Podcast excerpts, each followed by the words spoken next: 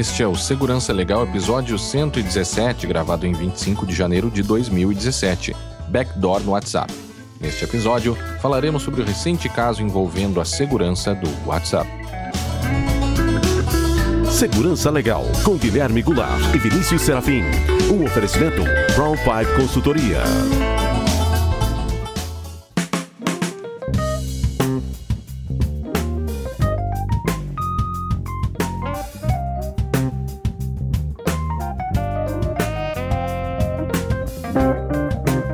Sejam todos muito bem-vindos. Estamos de volta com o Segurança Legal, o seu podcast de segurança da informação e direito da tecnologia. Eu sou Guilherme Goulart e aqui comigo está Vinícius Serafim. Tudo bem, Vinícius? Como vai? Olá, Guilherme. Tudo bem? Tudo tranquilo? Olá, os nossos certo. ouvintes. Tudo certo. Sempre lembrando que para nós é fundamental a participação de todos por meio de perguntas, críticas e sugestões de temas. Para isso, você pode encontrar lá no nosso site, que é o www.segurançalegal.com, todas as referências para e-mails, Facebook, Twitter, Instagram e agora iTunes, feed, muito importante, o nosso feed se alterou, né? As pessoas que não atualizaram ainda atualizem. E o YouTube, que é, a gente anuncia aqui também, uma nova fase do Segurança Legal que estamos fazendo, começando a fazer alguns vídeos lá no YouTube, né, Vinícius? É isso mesmo, Guilherme. A gente gravou o nosso primeiro vídeo, né, do, do vlog Segurança Legal, que é como a gente está chamando, pelo menos por enquanto. Né? Uhum. A gente publicou esse vídeo no dia 24 de janeiro e estamos preparando outros aí para adiante, né? Até então, é. no nosso canal no YouTube, nós tínhamos colocado apenas os áudios do podcast no YouTube, né? Para dar uma movimentada no canal. É, mas eu acho que a gente não vai mais fazer mais isso, né, Guilherme? Porque é. o, não adianta, é um áudio apenas, não tem porque você tá no YouTube lá com o YouTube aberto assistindo, né? Então, a gente provavelmente vai parar de, de colocar o, os, os, o podcast no YouTube, nós vamos colocar apenas... Sim manter apenas os vídeos do vlog mesmo lá e outros vídeos que nós pretendemos fazer. Certo. Uh, lembrando também, Vinícius, que a gente recebeu,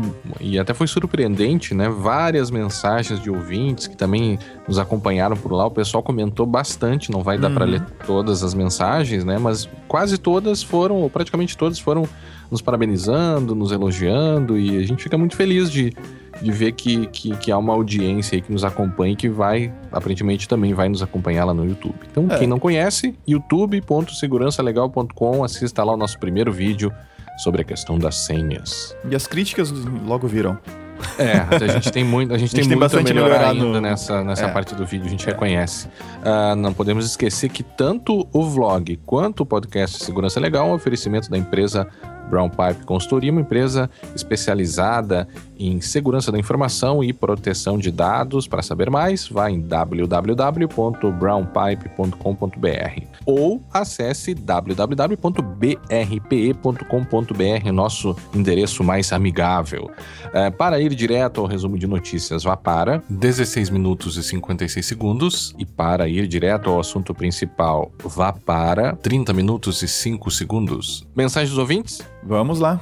A primeira mensagem é do Sam, que deixou uma mensagem lá no site referente ao episódio do Mr. Robot. É, ele coloca o seguinte: uma excelente série para os que gostam de informática, claro que com momentos altos e baixos, e gostaria de destacar outro ponto: o excelente trabalho do pessoal de marketing na segunda temporada, onde a brincadeira leva até o link fsoc.sh, né, F-Society, uhum. uh, onde os primeiros mais espertos ganhavam prêmios com o tema da série. Uh, deu, deu, olhada, deu uma olhada no, no site, ele manda o site, uhum. uh, que explica o caminho das pedras onde todas as etapas foram desvendadas. Vale a pena conferir. Parabéns também ao pessoal do Segurança Legal que nunca faz feio. Opa! Eu espero que não. Mas sempre existe a chance. É, a gente também tem os nossos altos e baixos. Sim, né? sem dúvida nenhuma. Obrigado, então. Grande Sam. abraço, Sam. A próxima mensagem vem do Hamilton Justino, também por e-mail. Exatamente. O Hamilton Justino diz o seguinte: Feliz ano novo para vocês, Guilherme, Fábio e Vinícius. Muito obrigado, Hamilton. Meus parabéns pelo excelente conteúdo e excelente qualidade do podcast. Estou acompanhando há uns meses o podcast e ouvindo um, um recente e um antigo consegui ouvir todos, aproveitando o trânsito e os outros momentos com o app no celular. Poxa, legal, você conseguiu ouvir uhum. todos já? É. Tem bastante trânsito. Você está enfrentando bastante trânsito.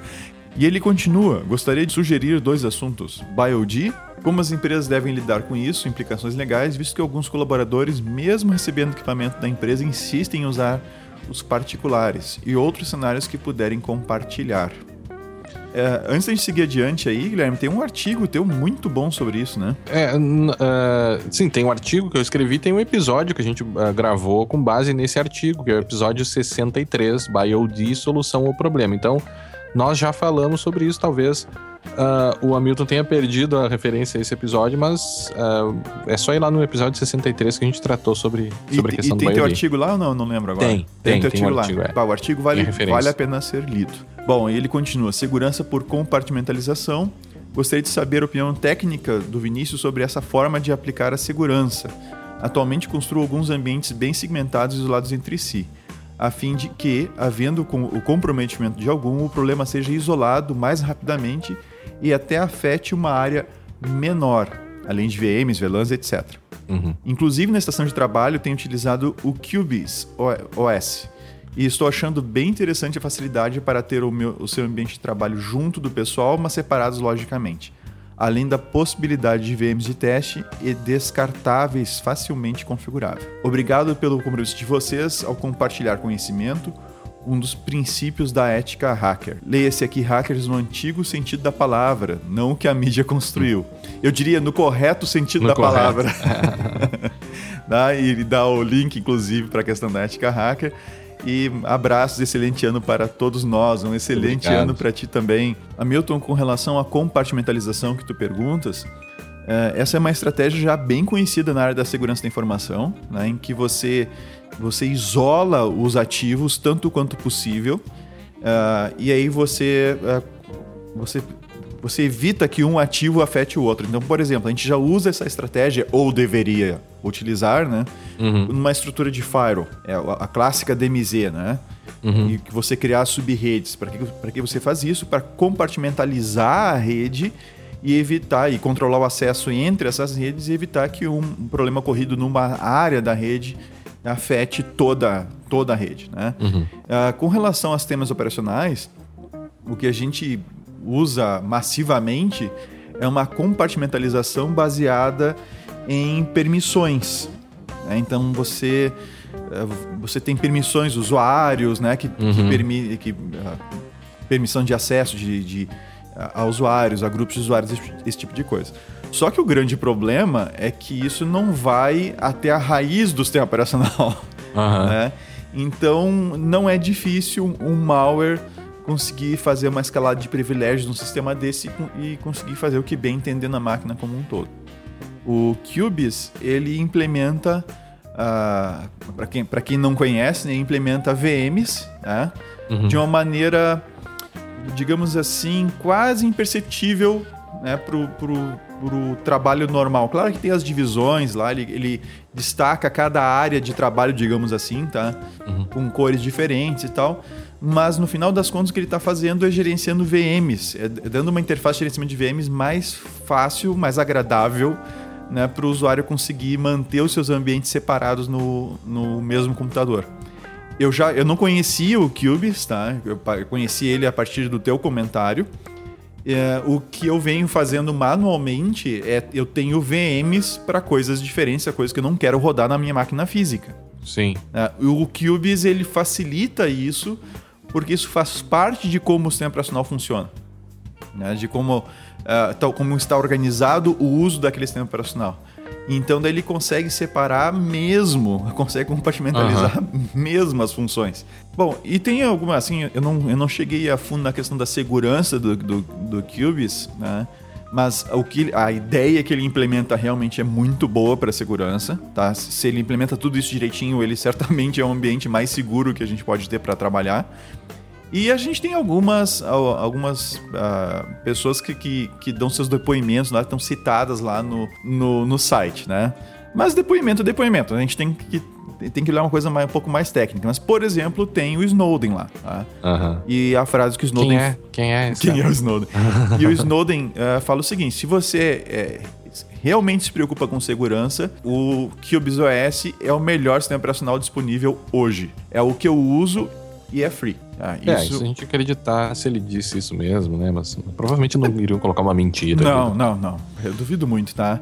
E aí, mas. Então teria que se olhar com um pouco mais de cuidado, mas sim. Uh, me parece uma ótima opção para um desktop. Tá? Obrigado, Hamilton. E a próxima mensagem vem do Diogo Borges, que também deixou um comentário lá no site. É, o Diogo diz o seguinte: Olá pessoal, tenho feito maratonas de podcast de segurança legal, em média um por dia olhando assuntos desde o primeiro e posso dizer que está cada vez melhor. É, se você ah, pegou legal. do primeiro para cá, o primeiro é horrível comparado com o que a gente faz hoje. É, mas que bom que você está fazendo essa maratona aí. Fui aluno do Vinícius em uma matéria de segurança e lembro quando questionei a respeito da conexão de fora para a rede local em casa. Ele categoricamente, categoricamente reforçou.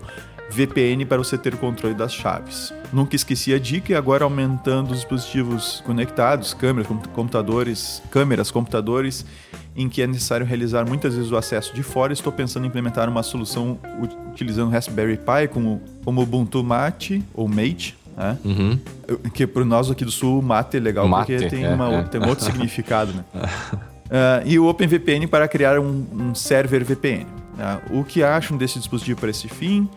Uh, e com o OpenVPN é a melhor escolha ou tem alguma sugestão e dicas? Obrigado por trazer os conteúdos de maneira didática e sempre atualizados. Continuem assim. Uh, não, antes de tu dar a tua dica aí, Vinícius. Manda ver. Que eu acho que eu sei que tu vai falar, mas a gente não combinou. Mas eu comprei um Raspberry Pi para mim e instalei o Ubuntu Mate ou Mate, né? Porque ele tem o Raspbian, que seria uma, uma distribuição própria pro Raspberry, né? É, é, uma, é, o, é um port do Debian. Do Debian, né? É. É, ele é bem feio, o Raspbian é bem feio, assim, bem limitado. Eu nisso, uso ele, tá? Eu sei, eu sei. Ele Nisso é o Ubuntu é melhor, assim, na questão estética, né? Mas o Ubuntu Mate, de antemão, independente Mate. de qual for a resposta do Vinícius, Mate ou Mate, ele é bem ele é bem, bem estável para mim, ele rodou, trancava o tempo inteiro, assim, ele eu não não utilizaria se fosse para colocar uma VPN. Acho já a resposta do Vinícius já aí Raspbian. já o Raspbian. não, o Raspbian para mim, eu já uso ele desde o, da prim... Cara, desde que eu comprei o Raspberry faz algum tempo, uhum. roda redondinho, tá? Bem, bem tranquilo. Uhum. E, e você pode instalar o OpenVPN nele. Eu, eu tenho o OpenVPN no meu, eu uso ele para algumas coisas nesse sentido. Eu continuo achando o OpenVPN o melhor software assim, de, de VPN para esse uso que tu queres fazer, tá? Uhum. Uh, por quê? Uh, se você utilizar, por exemplo, um IPsec, você vai ter problema para se conectar em algumas redes. Porque ele tem um protocolo próprio e algumas vezes ele não. Uh, você vai encontrar redes aí em que os roteadores não vão rotear esse protocolo. Uh, então, e sem contar que algumas redes têm alguns controles para evitar que você estabeleça VPN. O OpenVPN, uh, você utiliza ele, lembrando, em cima de HTTPS, inclusive através passando por proxy HTTPS, uhum. uh, o que é muito bom. Então, você está numa rede que tem proxy, não tem outra saída a não ser através do proxy HTTP lá que a rede tem você consegue estabelecer uma conexão uh, OpenVPN através do proxy. Tá? E o OpenVPN você tem clientes para todas as plataformas. Uhum. Né? inclusive mesmo, celular, né? Sim, inclusive celular, tá? Eu, eu utilizo. E eu tenho uh, em casa um, um OpenWRT, tá? Rodando num, num Access Point. E não é dos melhores Access Points, não, viu? Uhum. E eu tenho o OpenVPN instalado nele. A, configura é. a configuração é meio obscura, assim, lá no OpenWRT ainda, mas ele funciona muito bem. Você, você utiliza um certificado digital, você não utiliza sua senha, né? Uhum. Usa certificado digital para fazer a autenticação. E, e dizer, é, é muito útil não só para acessar as coisas em casa, né? Ou no seu escritório, caso você queira, mas é muito interessante para você utilizar redes Wi-Fi não confiáveis com seu celular. Sim, sim. É. Então, assim, é muito útil, inclusive, para você acessar uh, a internet através do seu celular a partir de uma rede Wi-Fi desconhecida. Sim. Né? Então, eu uso bastante isso. Eu vou numa rede pública, conecto, fecho minha VPN e passo a navegar através do meu link de casa, por exemplo. Claro. Mas tem uma coisa aí que eu, que eh, eu gostei de tu ter falado do OpenWRT, porque, é, claro, o cara compra um Raspberry e quer ficar usando o Raspberry, né? Agora, você não precisa de um Raspberry para fazer uma VPN. Você pode fazer com o OpenWRT no próprio Access Point e pode Sim. usar daí o Raspberry para uma outra coisa, um servidor de arquivo, servidor de mídia, alguma coisa assim. Concorda? Sim, concordo. Eu, eu, eu tenho o Access Point lá rodando o OpenWRT e tenho o OpenVPN rodando nele, tranquilo, assim, não nenhum grande problema. Então, É, ou seja, botar um. TP-Link aí roda o OpenWRT. né? Sim, é. E botar um. Colocar um Raspberry só pro OpenVPN. Ah, nasceu, se estiver sobrando, né? Qual é o problema? Pra, pra terminar, sim, claro. Pra terminar, Vinícius, só explica o que, que é OpenWRT. Às vezes, talvez as pessoas não saibam o que seja. É uma, é uma, uma distribuição Linux né, voltada para roteadores. Tá? Então você pode instalar essa distribuição Linux em, em vários modelos de access point no site deles lá, openwrt.org, a gente pode botar o link no show notes. Uhum, uhum. Você vai encontrar lá todos os equipamentos que são compatíveis com ele. E você instalando ele no seu Access Point, você tem um monte de funcionalidades que você não tem no, no firmware default, né?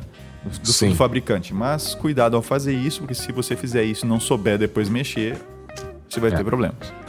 Muito obrigado, Um Diogo. grande abraço, Diogo. A última mensagem vem do Marcos Rosa, essa por e-mail, Vinícius. Vamos lá, o Marcos Rosa diz o seguinte: Boa tarde, parabéns pelo trabalho obrigado pelo conteúdo de qualidade disponi- disponibilizado pela equipe Segurança Legal. Minha sugestão de tema é engenharia social e o fator humano como ponto mais vulnerável em qualquer ambiente de TI. Interessante. Abraço, sucesso 2017. Obrigado então, Marcos. A gente vai considerar é um tema bem interessante, sim.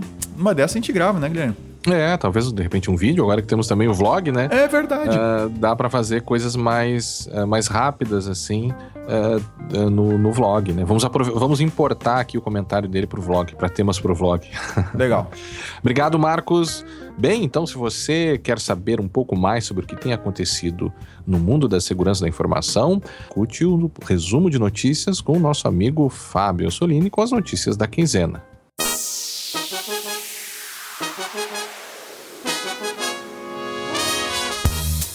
Resumo de notícias com Fábio Assolini.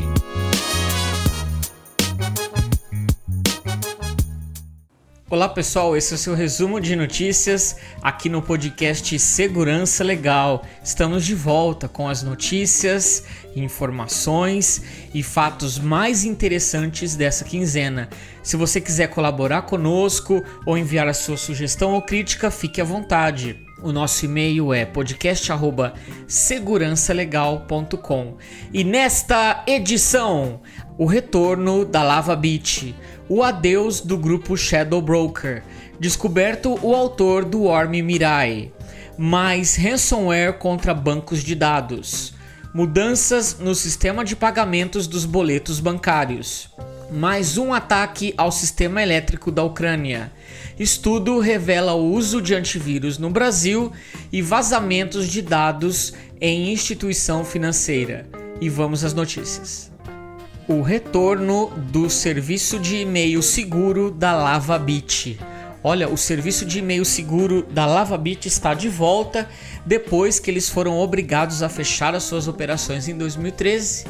Para quem não se lembra, esse serviço ficou bastante famoso depois que o Edward Snowden declarou que era um usuário desse serviço, e isso, claro, levou uma investigação do FBI, onde ah, a LavaBit foi levada para os tribunais e eles foram obrigados pela justiça americana a entregar as chaves mestras que facilitariam e possibilitariam que as mensagens trocadas dentro do serviço fossem decifradas, incluindo aí as mensagens do Edward Snowden, né? Para não ter que fazer isso, o fundador do serviço ele decidiu fechar as portas, né, para não ter que entregar tudo na mão da polícia. Ah, mas agora, ah, quase quatro anos depois, ele anunciou que o serviço será relançado brevemente. Ah, lembrando aos nossos ouvintes que esse não é o único serviço dessa categoria de e-mail seguro, né? Outro bastante popular é o Proton Mail, localizado na Suíça, né? Claro que existem outras soluções para e-mail seguro, como PGP, GPG, mas nenhuma delas tem a facilidade de um serviço web onde você pode acessar o seu serviço de e-mail e claro que ah, iniciativas como essa são sempre bem-vindas. Estudo aponta que um em cada cinco empresas não usa antivírus no Brasil.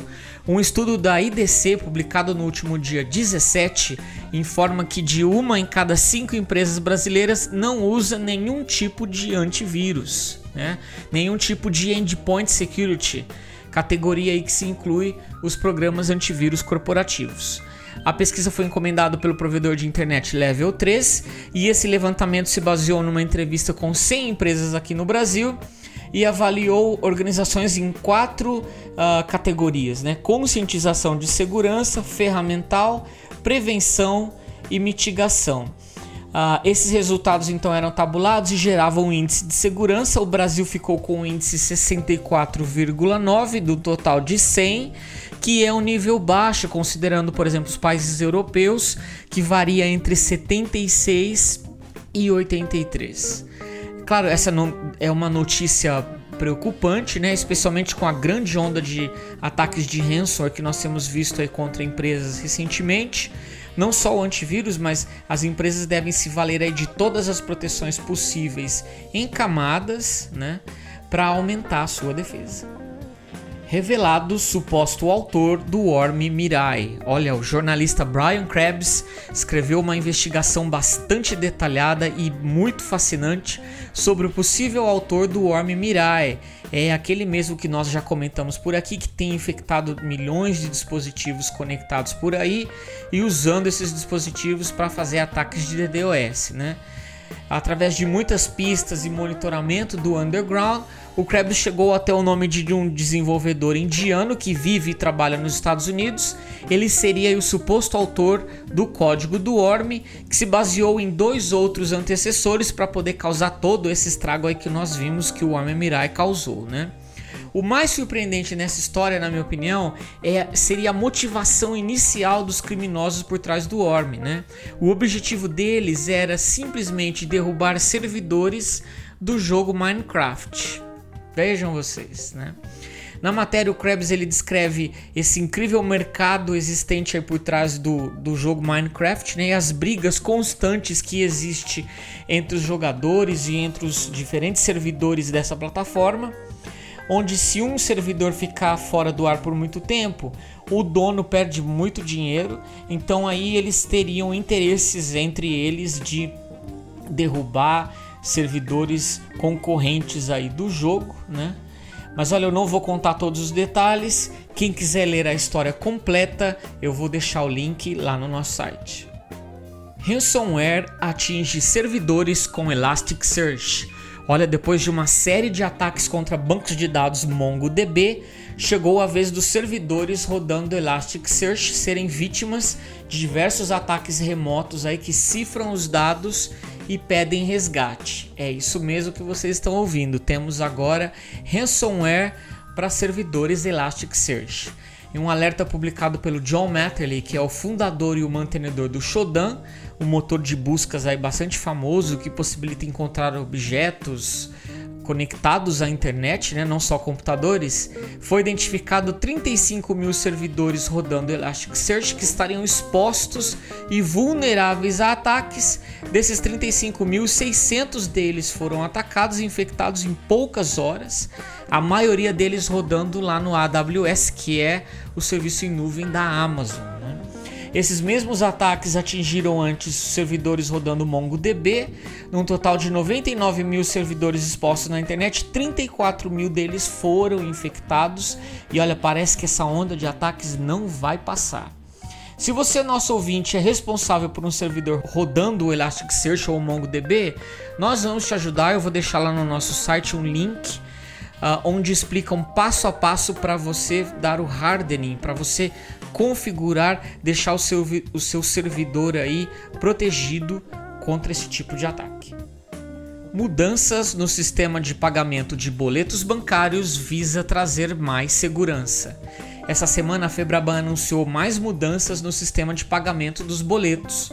Primeiro foi o fim do boleto não registrado, que está terminando aí, né?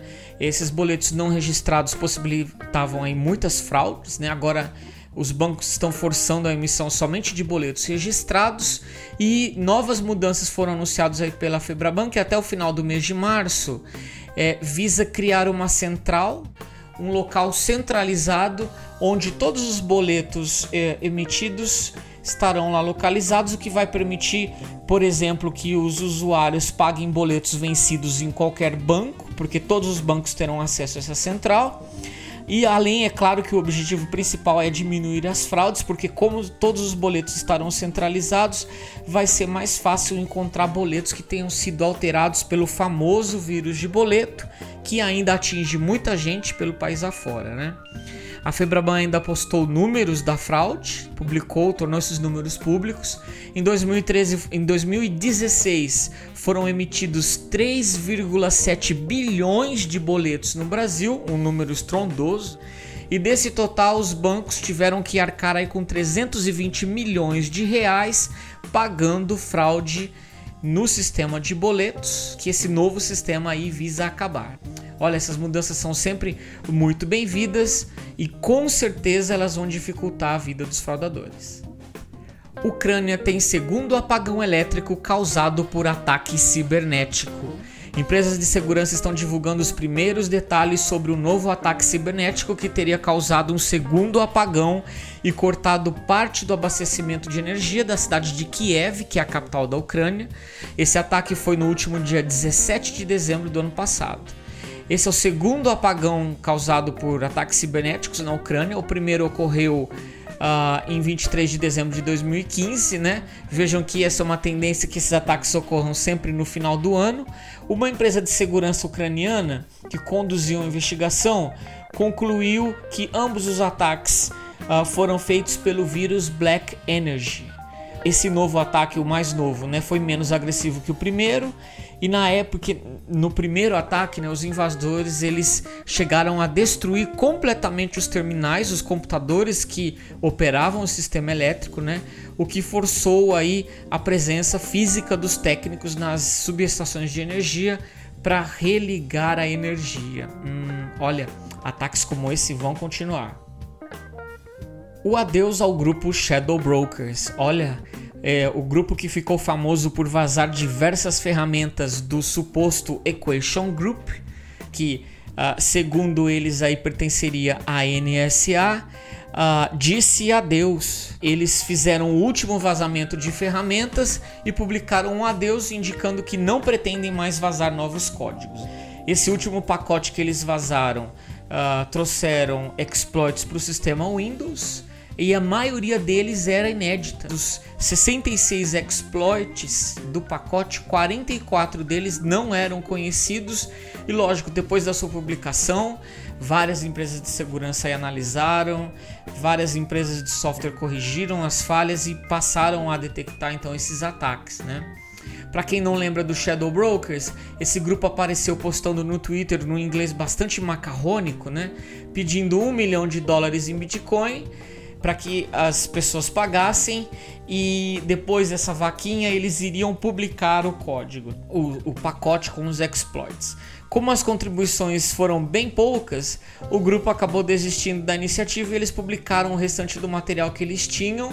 E olha, muito exploit encontrados nesses pacotes, exploit contra roteadores da Cisco e outros. É, ficou um mistério, ninguém sabe de quem se, se se trata de um grupo, de um indivíduo e o principal, como foi que eles obtiveram esse material, que com certeza custou milhões de dólares para as agências de espionagem dos governos.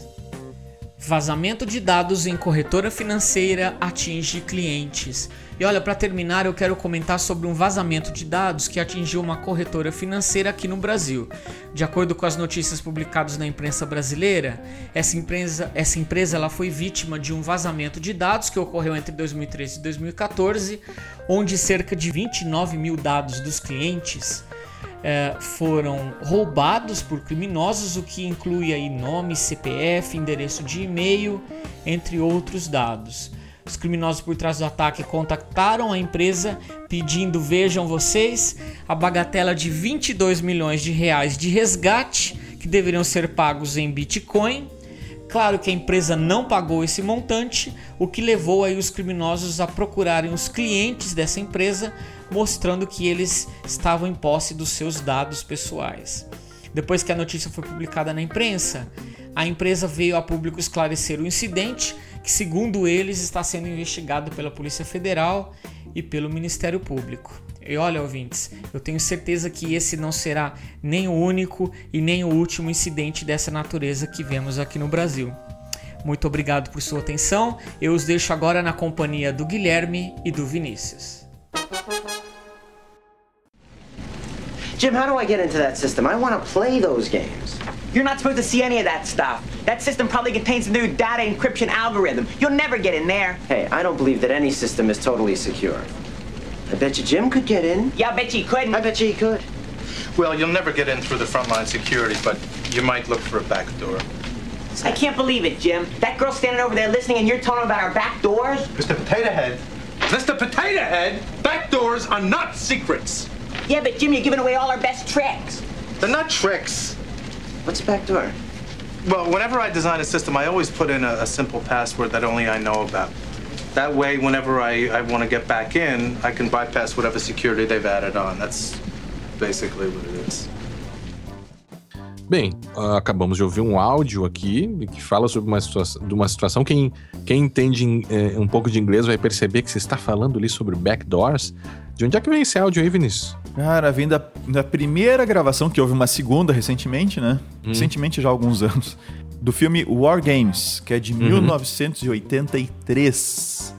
É. Tá? Em que nessa cena eles discutem é, um, um, especialista lá em segurança para variar um cara estranho com outro cara mais estranho ainda, né? É, um problema do cinema. O cinema é. sempre lida hacker. É, hacker é sempre um cara estranho. Assim. É, o pessoal de TI é sempre gente estranha. E ele fala a respeito de backdoor e da definição de um backdoor. Né?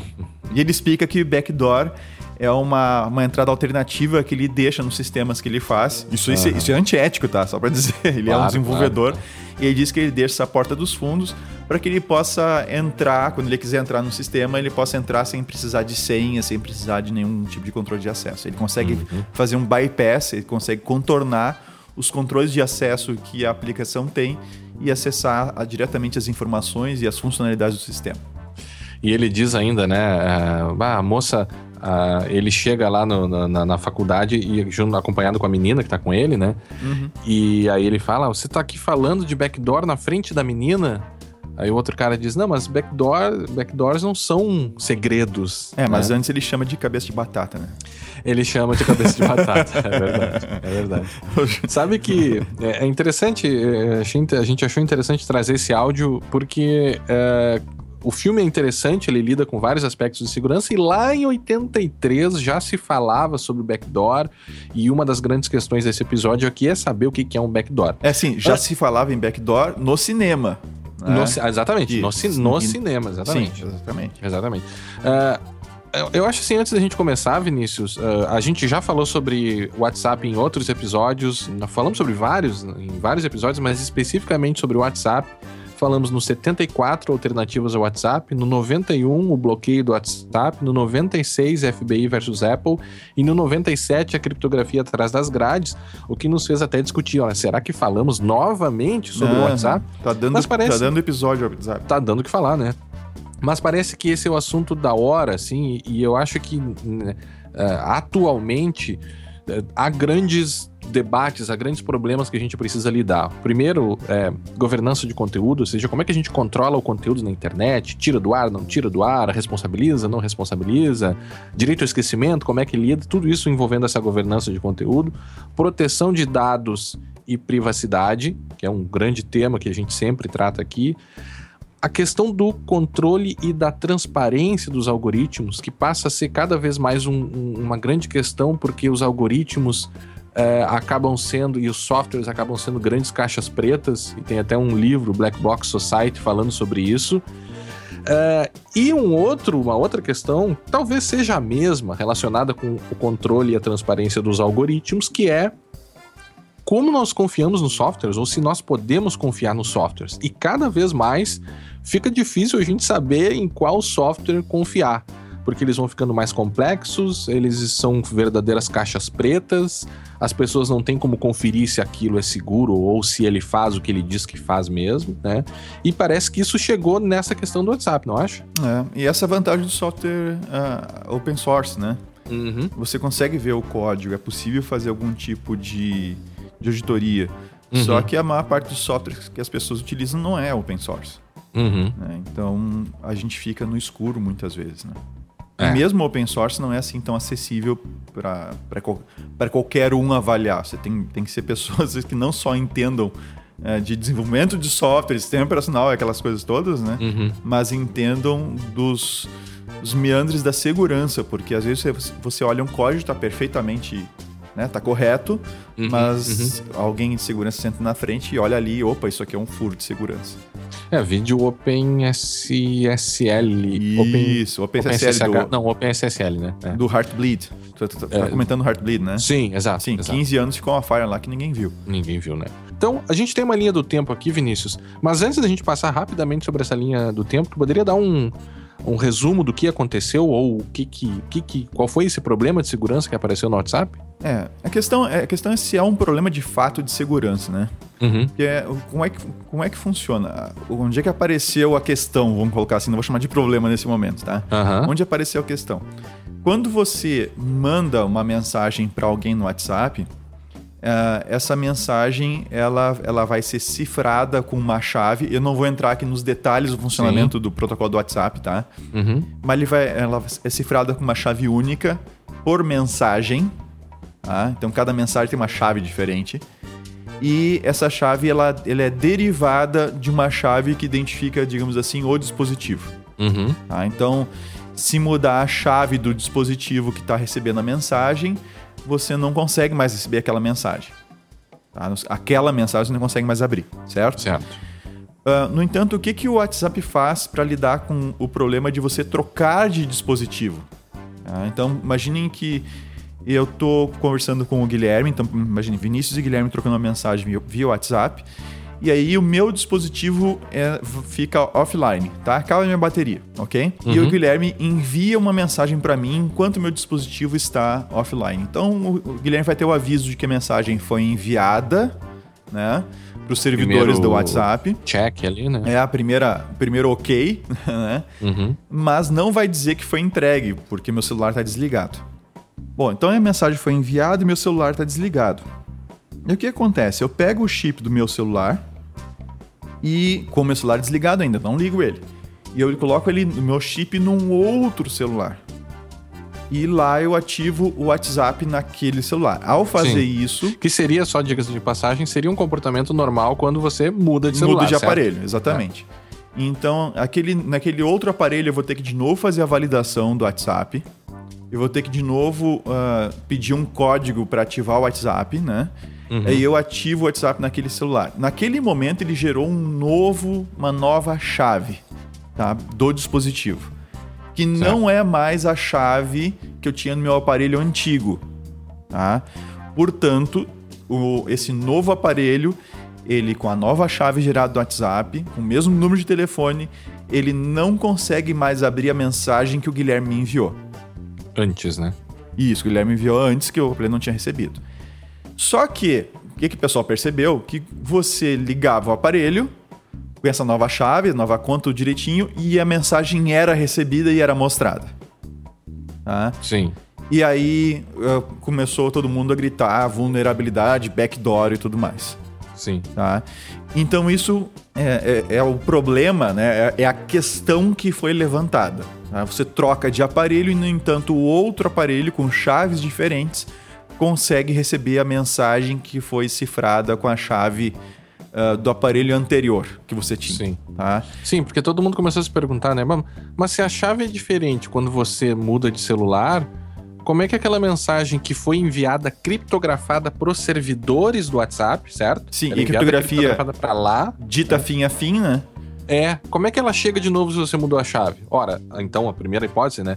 Ora, se, ah, se, se eles conseguiram enviar novamente, entregar a mensagem que não for entregue antes com uma chave antiga, alguns disseram, não, eles conseguem ler as mensagens. É, que a- estão lá nos servidores. Exatamente. A ideia é que seria que você a criptografia então não seria fim a fim. Uhum. O WhatsApp receberia a tua mensagem cifrada, a mensagem do Guilherme, né? Hum. Decifraria ela e guardaria ela decifrada lá nos seus servidores. E ao ligar o novo aparelho com a nova chave, ele cifraria então com a chave desse novo aparelho e mandaria para o aparelho a mensagem. Tá? Isso não é o que acontece, tá? Isso é o que foi. Sim, uma hipótese, né? É a hipótese que é uma hipótese que foi levantada e que muita gente to- tomou como verdadeira sem analisar cuidadosamente o que estava acontecendo. Certo. Que foi que parece é, explicada essa, o problema, né? Explicado o problema. Pro- A grande questão foi que o The Guardian, lá em, Sim. em 13 de janeiro, fez uma, uma- um artigo publicando e dizendo que haveria um backdoor no WhatsApp. A vulnerabilidade já tinha sido reportada em abril de 2016.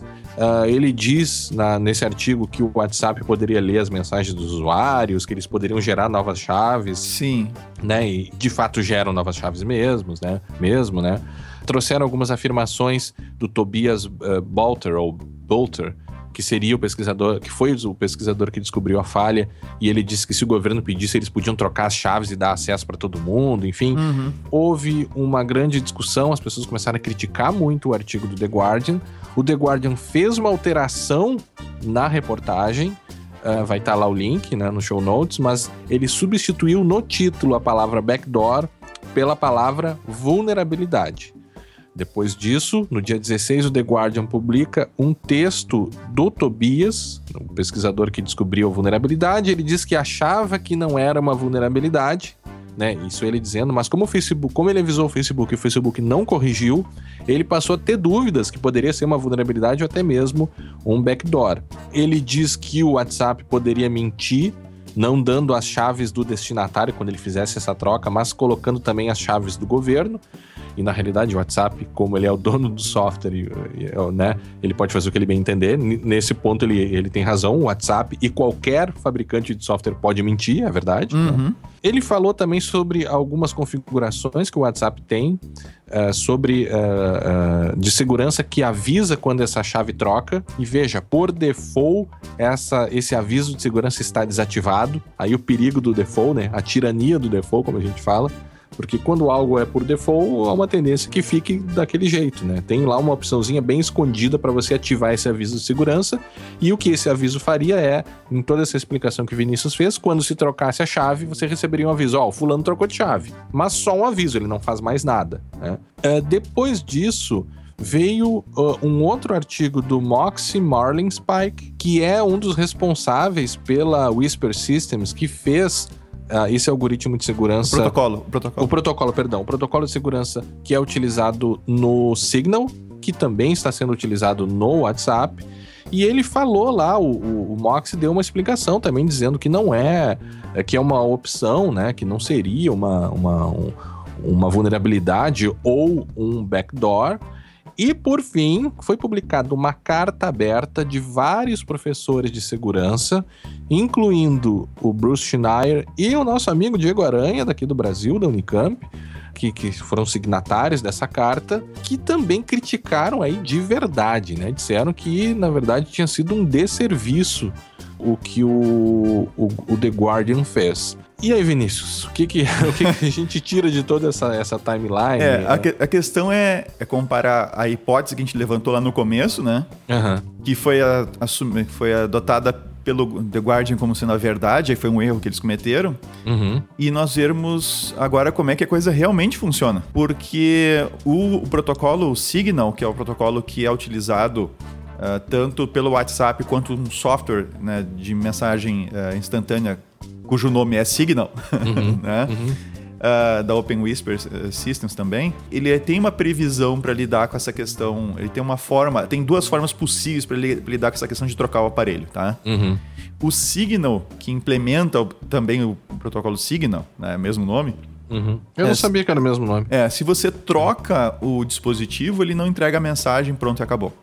Você tem que aceitar, é, o- o- o- a comunicação não segue adiante até que você diga que tá ok, eu sei que a outra pessoa mudou de aparelho, mudou de chaves e tal. Sim, confiro a chave de novo aqui. sei lá. Isso, exatamente. O WhatsApp, ele aceita e te avisa, que se tiver acionada lá a opção, que a pessoa que fulano de tal mudou de chave. Tá? Uhum. Mas como é que a, a- a grande ah, sacada, digamos assim, né, Uhum. do, do que acontece é, está em entender como o WhatsApp consegue en- entregar a mensagem é, que o Guilherme já enviou para o Vinícius, né, que está lá esperando ser entregue. Como é que ele consegue entregar para o novo aparelho do Vinícius que tem uma chave diferente? E a solução é simples. Ao perceber, o WhatsApp perceber que o Vinícius mudou de aparelho, E o está- Vinícius, no caso, é o destinatário da destinatário, mensagem. né? exatamente. E, e está online novamente, tá? Já tem uns novos chaves do Vinícius, tudo direitinho. Ele vai avisar o, o aplicativo do Guilherme, Do remetente. do remetente, para que envie novamente a mensagem com, uma- com a nova chave. Tá? Então, o remetente vai pegar a mensagem que ele enviou recentemente, vai cifrar novamente essa mensagem agora com a nova chave do Vinícius. é Sem dizer nada pro remetente. sem dizer nada e vai mandar é, e vai mandar isso pro celular do Vinícius, ah, que vai receber normalmente. Claro que ainda assim o pessoal já aponta isso como, uma- como sendo uma vulnerabilidade, porque alguém que roubasse o chip do Vinícius ou que conseguisse clonar o celular, o, o, o, o número, né, o, o, ca- o cartão SIM card, né, o chip do Vinícius, poderia receber essas mensagens que estão em espera. Tá? Mas Não, não todas as mensagens não todas. Apenas as que estão em espera para serem entregues. E as futuras. Tá? E, e as seguintes, né? As futuras. É, que fossem entre- enviadas pelo Guilherme. Só que tem um detalhe. Ao acionar o WhatsApp num outro celular, o, o meu celular original, ele vai. O meu cliente original vai ser desconectado. Sim. Então, ao perceber isso aqui, ah, se eu perceber, opa, peraí, eu fui desconectado do meu WhatsApp, que história é essa, né? Uhum. Aí eu vou lá e me conecto de novo, aí vai desconectar a outra ponta. Sim. Tá. E aí você vai.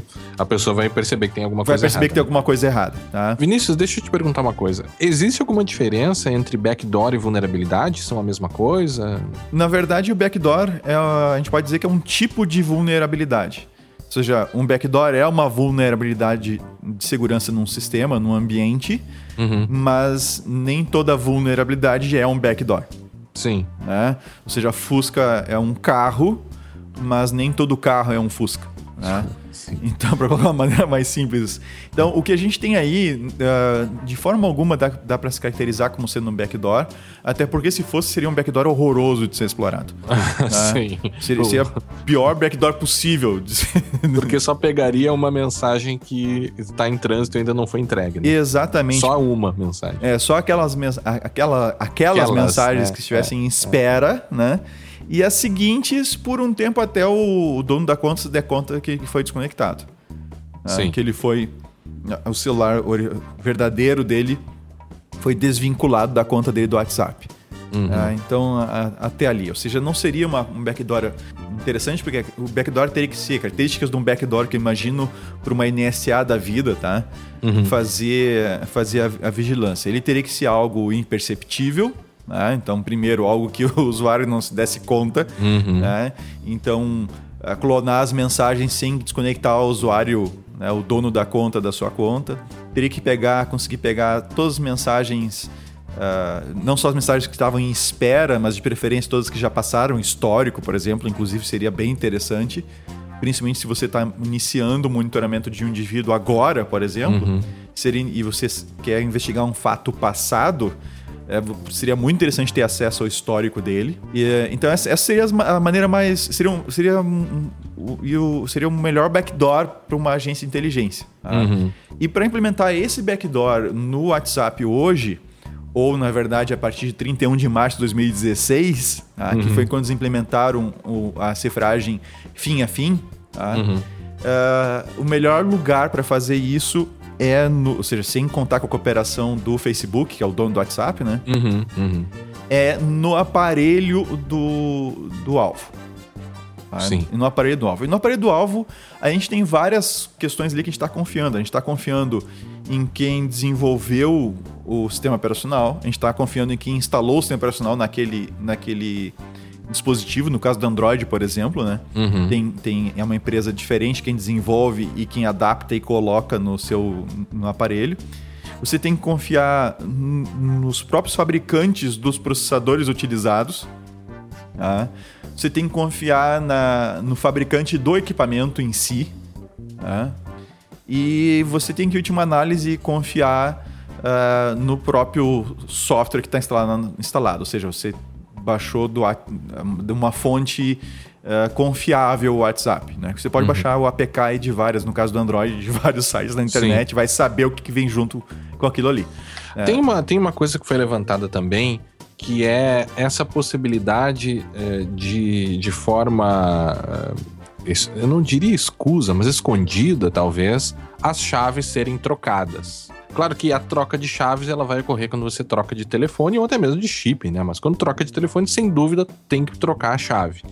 É simples para um, um governo, é simples para um, uma pessoa no meio dessa, dessa interação entre remetente e destinatário capturar essa chave? Essa é a primeira pergunta. E a segunda, o WhatsApp consegue, ou um terceiro conseguiria ter acesso à chave que está armazenada no celular?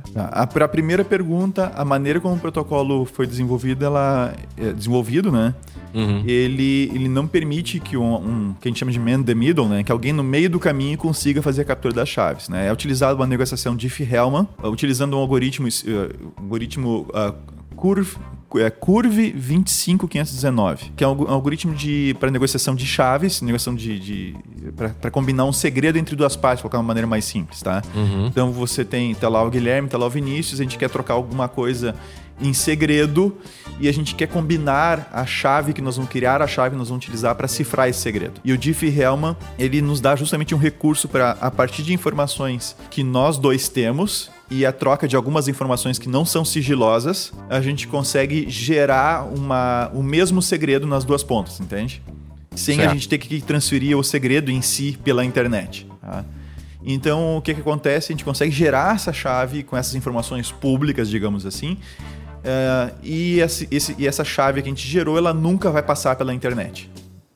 E a gente uhum. passa a usar a internet, a gente passa a usar, desculpa, essa chave para cifrar as nossas mensagens. Tá? É, no isso... caso do, do WhatsApp, é um pouco mais complexo, Sim. porque essa chave é, é por um primeiro momento, daí, daí são derivadas outras chaves que são utilizadas para uma para cada mensagem uhum. que é transmitida.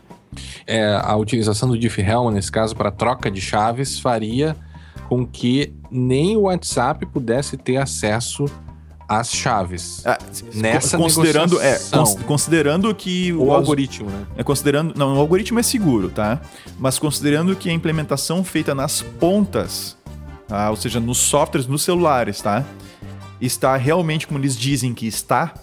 Tá? Existe um, uhum. inclusive um white paper deles colocando como é que é feito. Tá? E aí entra o problema da confiança e da, é, da transparência no algoritmo. Exatamente. Se está implementado exatamente como eles dizem que está, ou seja, se implementaram o, o protocolo Signal direitinho, uh, a, o WhatsApp, no sentido de os servidores do WhatsApp, a empresa WhatsApp, ela não recebe em seus data centers em momento nenhum a mensagem em claro ou as chaves uh, do as chaves do, dos usuários, tá? Uhum. Só que tem um detalhe, é ela que desenvolve a, os softwares nos terminais para o celular. Uhum. Então a gente tem que confiar que, também que ela no celular, que o software dela não faz nenhum tipo de, de cópia de chave e enviar a chave para algum lugar, entende? Uhum. Então, se houver ali algum problema, aí não tem muito o que fazer. Mas... É, e tem uma outra coisa também, né, Vinícius? Que além disso, é, não basta copiar uma única chave, porque essas chaves vão se alterando, né? Você tem chave de sessões ainda, que seria a ideia do for, uh, Perfect Forward Secrecy, é isso? É o PFS, é, Perfect é Forward é Secrecy, exatamente. Uh, na verdade, eles vão mais longe, tá? A chave é uma por mensagem. Tá? Então você tem umas chaves iniciais lá, algumas informações iniciais, e a partir delas é gerado um pool, que a gente diz, né? Um, uhum. É uma, um, um, pool que vai ser utilizado para gerar as chaves a serem uh, utilizadas para cada mensagem. Uhum. Então a coisa não é assim, uma, se a gente tem uma chave, a gente usa uma chave para cifrar tudo. Não. É cada mensagem com uma chave derivada diferente. E, mas é claro que para chegar nessas chaves, a gente tem uma série de informações ali que poderiam ser copiadas para se, se gerar esse pool de mensagens, né? Esse pool então, de se... chaves, desculpa. Então você ah. diz que eles não, baseado né, na confiança, né, que, ou na boa fé do desenvolvedor e na segurança dos algoritmos, eles não poderiam estar copiando as chaves de todo mundo por baixo dos panos. É, eu, eu, eu duvido muito que eles, que eles, estejam fazendo isso, tá? Até porque, Guilherme, a gente tem que lembrar que lá em 2015, quando a gente falava de mensagem de mensageiros instantâneos, né? Uhum. Nós recomendávamos lá o Telegram. Recomendamos em algum momento. Sim, né? sim, uh, várias vezes até. Uh, inclusive, já naquela época, eu acho que o, o Diego Aranha, Aranha. Aranha, já falava de, do WhatsApp. Né, de usar É. o WhatsApp. E criticava o Telegram. E criticava o Telegram. Sim, o ele Telegram é que o protocolo do Telegram não é o, não é o Signal, é um Uhum. protocolo do pessoal do Telegram. E esse protocolo ele tem algumas, alguns potenciais problemas indicados aí por especialistas da área. Uhum. Muito embora ele não tenha sido quebrado até hoje. Tá? Ao que se saiba. Algo que sim, algo que se É, sabe. teve umas E- notícias de que os russos teriam feito isso, É. mas não confirmadas. Tudo bem, mas essa é uma, isso é uma hora que se alguém quebra, isso aí, se alguém sabe, ah, não, para ter um lugar, em- tem uma possibilidade ali e tal, e alguém consegue, isso vinha a público mais cedo ou mais tarde, tá? É, é o que a gente espera também, né? Fala mais baixo isso. Bom, ah, mas desde 31 de março de 2016, o WhatsApp anunciou a implementação da criptografia fim a fim, tá? utilizando o protocolo Signal. E aí a coisa muda de figura. Ou seja, aí a gente tem um protocolo que, tá, que já foi bastante escrutinado. Vários especialistas da área de, de segurança já deram o seu aval para o protocolo Signal, né? E, eh, que está implementado no WhatsApp e no, no software Signal. E aí a gente tem uma situação bem diferente do que nós tínhamos lá em 2015. tá? Então hoje, sem dúvida, hoje não, a partir ali de 31 de março de 2016, tá? O WhatsApp se tornou uma alternativa melhor do que o Telegram. tá? E tem um- mais um detalhe, que daí a gente tem naquela carta que tu citou que o pessoal escreveu, que inclusive está assinada pelo, pelo Diego Aranha. Diego Aranha. né? Eles chamam a atenção para o fato de que ah, o WhatsApp tem um efeito bem interessante, né?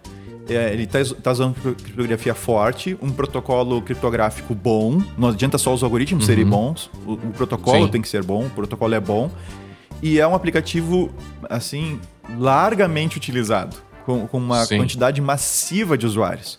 Sim. Ou seja, você utilizar o, o- o WhatsApp, por exemplo, um dissidente político, usar o WhatsApp ah, numa, num país aí que tem um governo ah, Autoritário. autoritário, por exemplo, não vai chamar atenção para ele. Porque todo Sim, mundo porque usa todo o mundo WhatsApp, usa. entende? Aham, não é uma pessoa lá que apareceu usando o WhatsApp. Ah, então esse é o nosso cara. Então, nesse sentido, é, é bastante interessante. né? Então, ele tem esse efeito. O Signal, ele é seguro também, mas ele é um pouco mais de jo- jogo duro, assim, de usar. né? A gente usa, né, Guilherme? Mas bem eventualmente, Uhum. É. né? E ele se perde em múltiplos aplicativos, coisa que não Sim. acontece no mu- multiplataforma, né? Plataforma, Computador é. e telefone, ele se perde um e se pouco. perde um pouco.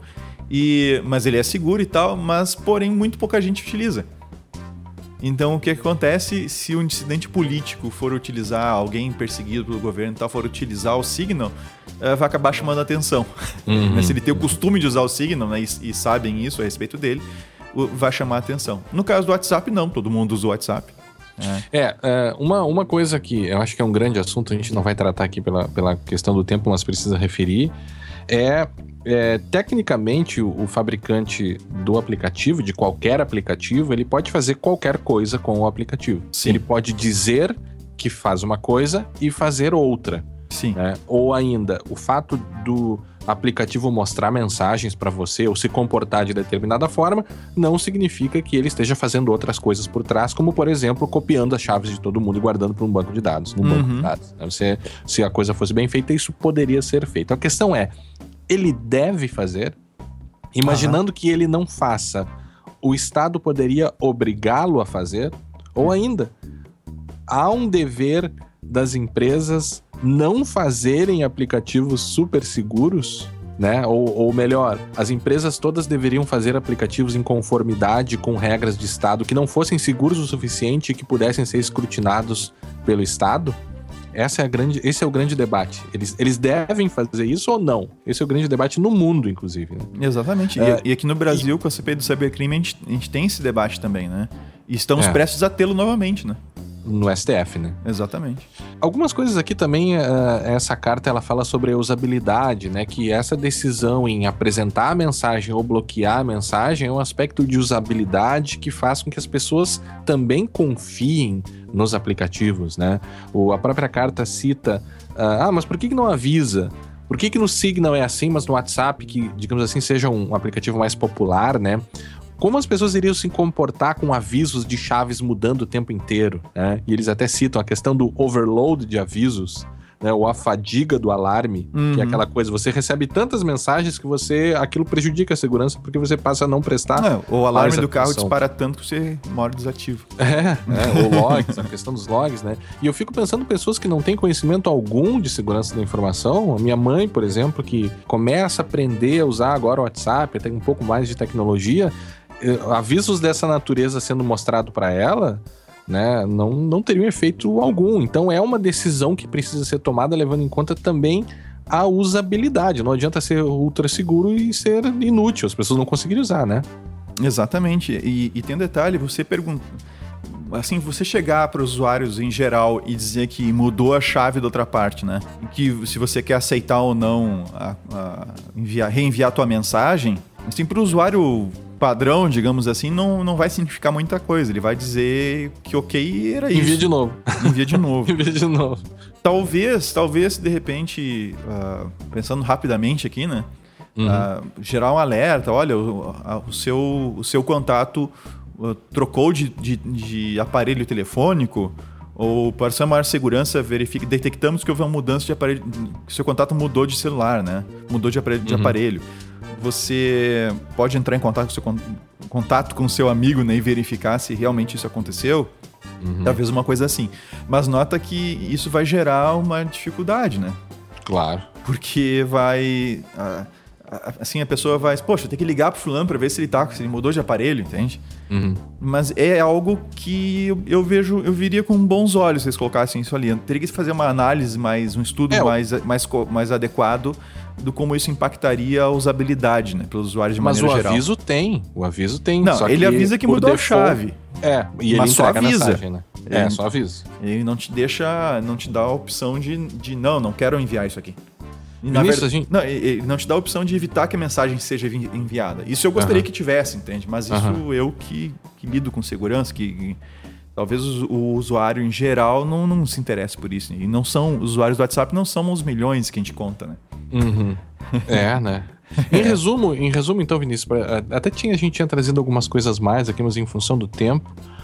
É, não parece que foi um backdoor, não parece que é uma vulnerabilidade, o que não significa que não seja uma decisão de segurança que possa ser contestada, Uhum. ou eventualmente uma segurança. Eu não estou dizendo que seja, mas não significa que a gente não possa criticar essa decisão, dizendo, não, talvez ela não seja melhor, talvez seja horrível, talvez seja uma decisão terrível de segurança, mas isso não a torna ah, por si uma vulnerabilidade Não, ou por si- por si um é, backdoor. um backdoor. Uma É. vulnerabilidade talvez, Talvez. poderíamos chamá-la, né, Talvez. de vulnerabilidade, Que mas pode ser explorada pela clonagem ou dúvidas. roubo de um, de um de um SIM card. Pois é, mas aí uma das coisas que se coloca é se a pessoa tem o acesso a- ao telefone da pessoa e ao SIM card ou ao SIM card, ela consegue buscar as informações que ela quer por outros meios, né? É, a gente ainda usa o SIM card, o número do SIM card, para fazer certas autenticações, né? Dia desse até li uma notícia que a pessoa fez uma portabilidade e duas pessoas ficaram usando o mesmo número de telefone celular e aí teve uma série de problemas com Uber, com WhatsApp, com assim, diz que deu uma, acharam que a pessoa tinha sido sequestrada porque ligaram, era uma moça, ligaram pra moça, atendia um cara. Não, Aham. não sei o quê. Então, então tem essa questão eh, e me parece que tudo se resume, independente de qualquer coisa, a confiança que a gente tem na plataforma e a confiança que a gente tem no desenvolvedor, né? Sim, sem dúvida. E, e- e por isso que a gente tem que tomar muito cuidado ah, com de onde que a gente baixa os aplicativos, né? No caso do Android, que permite que a gente baixe aplicativos de qualquer lugar, né? A gente habilita aquelas outras fontes para os aplicativos. Ou no caso de quem tem iOS roteado, né? Uhum. Com jailbreak. Aí você pode instalar, pegar um aplicativo e instalar Sim. mesmo sem ser via App Store. Aí você tem que tomar um pouco de cuidado com relação a isso. Aliás, muito cuidado ao fazer isso, que você pode estar comprometendo a segurança da sua plataforma. E aí não tem muito o que fazer. Sim. Ah, Aí quem, tá, que tem acesso à, à plataforma faz o que bem entender. Eu encerraria, Guilherme, dizendo categoricamente que isso não é um backdoor, tá? Uhum. No máximo, uma vulnerabilidade com um impacto bastante restrito, tá? Uhum. E com uma forma de exploração, assim, não, que não é Complexa.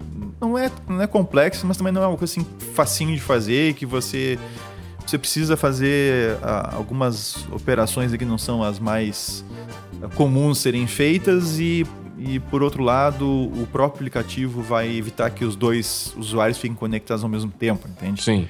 Então, E isso não significa que eles estão copiando chaves ou trocando chaves ou dando chaves Não. para o governo. Não, não, tem Não, nada não disso. tem nada Não disso. habilita o governo a ler Não, é um, mensagens é um- passadas. é- ser- seria um backdoor horroroso pro governo, tá? Se fosse um backdoor. então, assim, não, não é um backdoor. É no máximo aí uma vulnerabilidade com, com impacto que não é, não é muito grande, não é uma coisa tão grave assim. E, e com uma forma de explorar que é um, um tanto limitada. Né? Então, é, a gente tem que cuidar. Né? O- nessa vez foi o The Guardian, né? Se o The Guardian comete esse erro, imagina quantos outros não, Ah, sim. né? O, O- Schneier disse que, tinha, que o The Guardian tinha, tinha créditos pelo Não, que já foi tinha Steve feito Gibson. até hoje. Foi o Steve Gibson. Gibson, É, o Steve Gibson, é. Que, ele, que, ele, que ele tinha créditos, né? Pela... Pelo caso do Snowden e tal. Isso e tal. E que eles fazem matérias muito boas sobre esse assunto, sobre Sim, essa questão de sim, espionagem sim, e tal. Só que dessa vez eles escorregaram. É, eu não acho que demonizar o The Guardian não me parece que foi uma decisão. Não, Guilherme, pode acontecer com a gente. Claro, claro. Só claro, a gente não é The Guardian. É, é. Não, se- sem dúvida foi equivocado e tal. Não sei até se não pegaram muito pesado com eles, mas que prestaram um desserviço absurdo. É, é- é que é um assunto difícil. Você não tá falando É, sobre é algo o- simples. É que né? o desserviço Então, colocado na, na carta que o pessoal mandou pra eles era de que eles acabaram incentivando com que as pessoas os passassem a utilizar outros chats de eh, que Ah, são mais sim. inseguros, né? Uhum. Achando que o WhatsApp tinha sido comprometido. E não foi o caso. E não foi o caso. Bom, então é isso, pessoal. Nos encontramos agora no episódio 118 do podcast Segurança Legal. Até a próxima. Até a próxima. Strap me in my golden armor. Deck me out in leopard skins. I will cross a hundred rivers. I will outshine all the kids.